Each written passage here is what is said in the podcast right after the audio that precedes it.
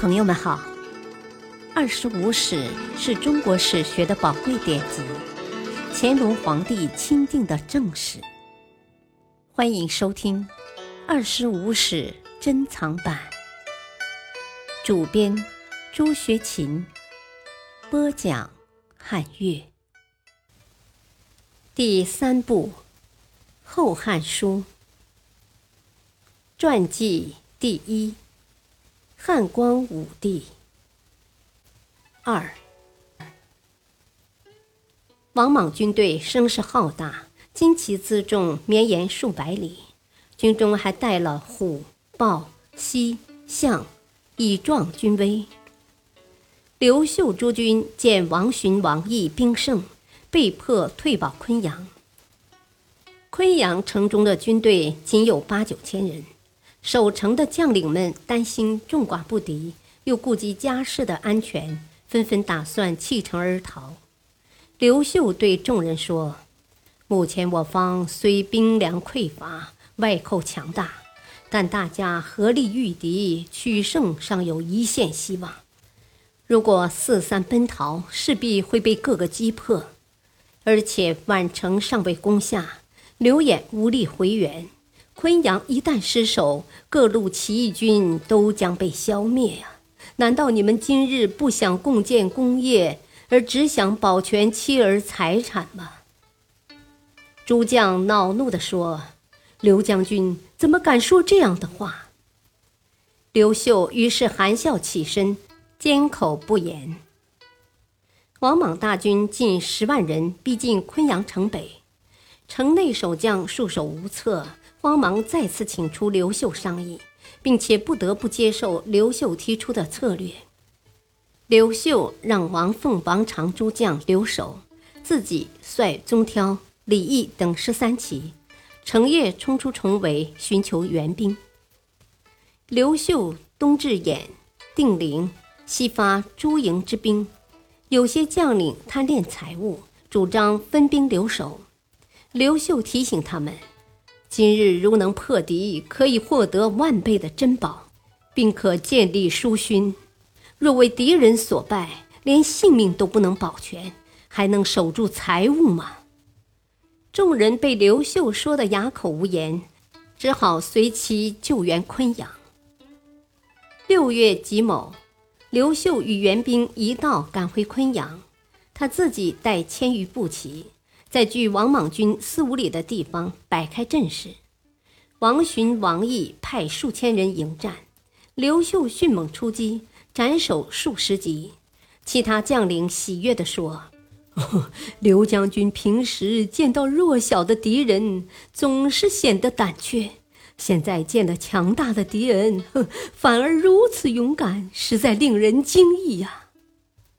他们纷纷表示要协助刘秀。共同御敌，刘秀再次发起进攻，王毅、王寻军被迫退却，各部援军乘胜而进，斩首数百级，连战连捷，直逼敌营。当时刘镇攻取宛城已经三日，但刘秀并不知道，他却派人给城中送信，鬼称刘演救兵已到，又假意将书信失落。王寻、王毅识得此信，十分焦虑。刘秀诸军屡屡获胜，士气大振，无不以一当百。刘秀亲自带领三千敢死队，一举冲垮王寻、王毅的中军，王寻也被杀死。城中守将趁势击鼓呼叫而出，内外夹击，喊声惊天动地。王莽之兵顿时溃不成军。相互践踏，尸横遍野。恰巧雷声大作，狂风骤雨，屋瓦飞落，暴雨如注，溃河之水汹涌奔腾。王莽军中的虎、豹都吓得发抖，士卒夺路而逃，数以万计的人被水淹死，河道几乎都被堵塞。王毅、颜攸、陈茂踏着部下的尸体过河，才勉强逃脱。刘秀诸军将王寻、王毅军队的粮食辎重全部缴获，车甲珍宝不计其数，一连数月搬运不完，有的只得烧毁。昆阳大捷，摧毁了王莽军队的主力，王莽政权的覆灭指日可待。然而与此同时，更始集团内部却发生了严重的冲突。更始帝在李毅、朱佑唆使下，杀掉了威望很高的刘演，刘秀也受到猜忌。刘秀得知刘演的死讯，立即赶往宛城，当面向更始等人谢罪。他对前来吊唁的刘演、辽左不敢贸然深谈，只是一再检讨自己的过失，只字不提昆阳大捷的功绩，也不为刘演扶丧。言行举止毫无异常。他在宛城居住期间，甚至还娶了阴丽华为妻。更始帝大为惭愧，于是擢任刘秀为征虏大将军，封武信侯。实际上，刘秀对其兄刘演被害深感悲痛。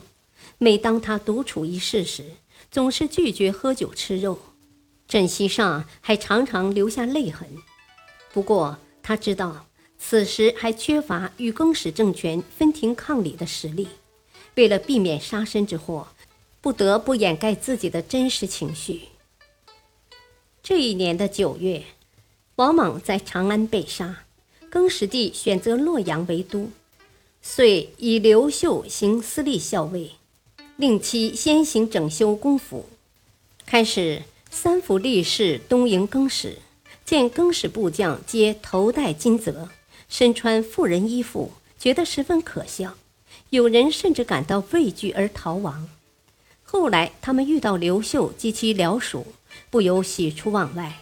一些年老的丽人哭道：“啊，想不到今日竟能再见汉宫威仪呀！”更始抵达洛阳后。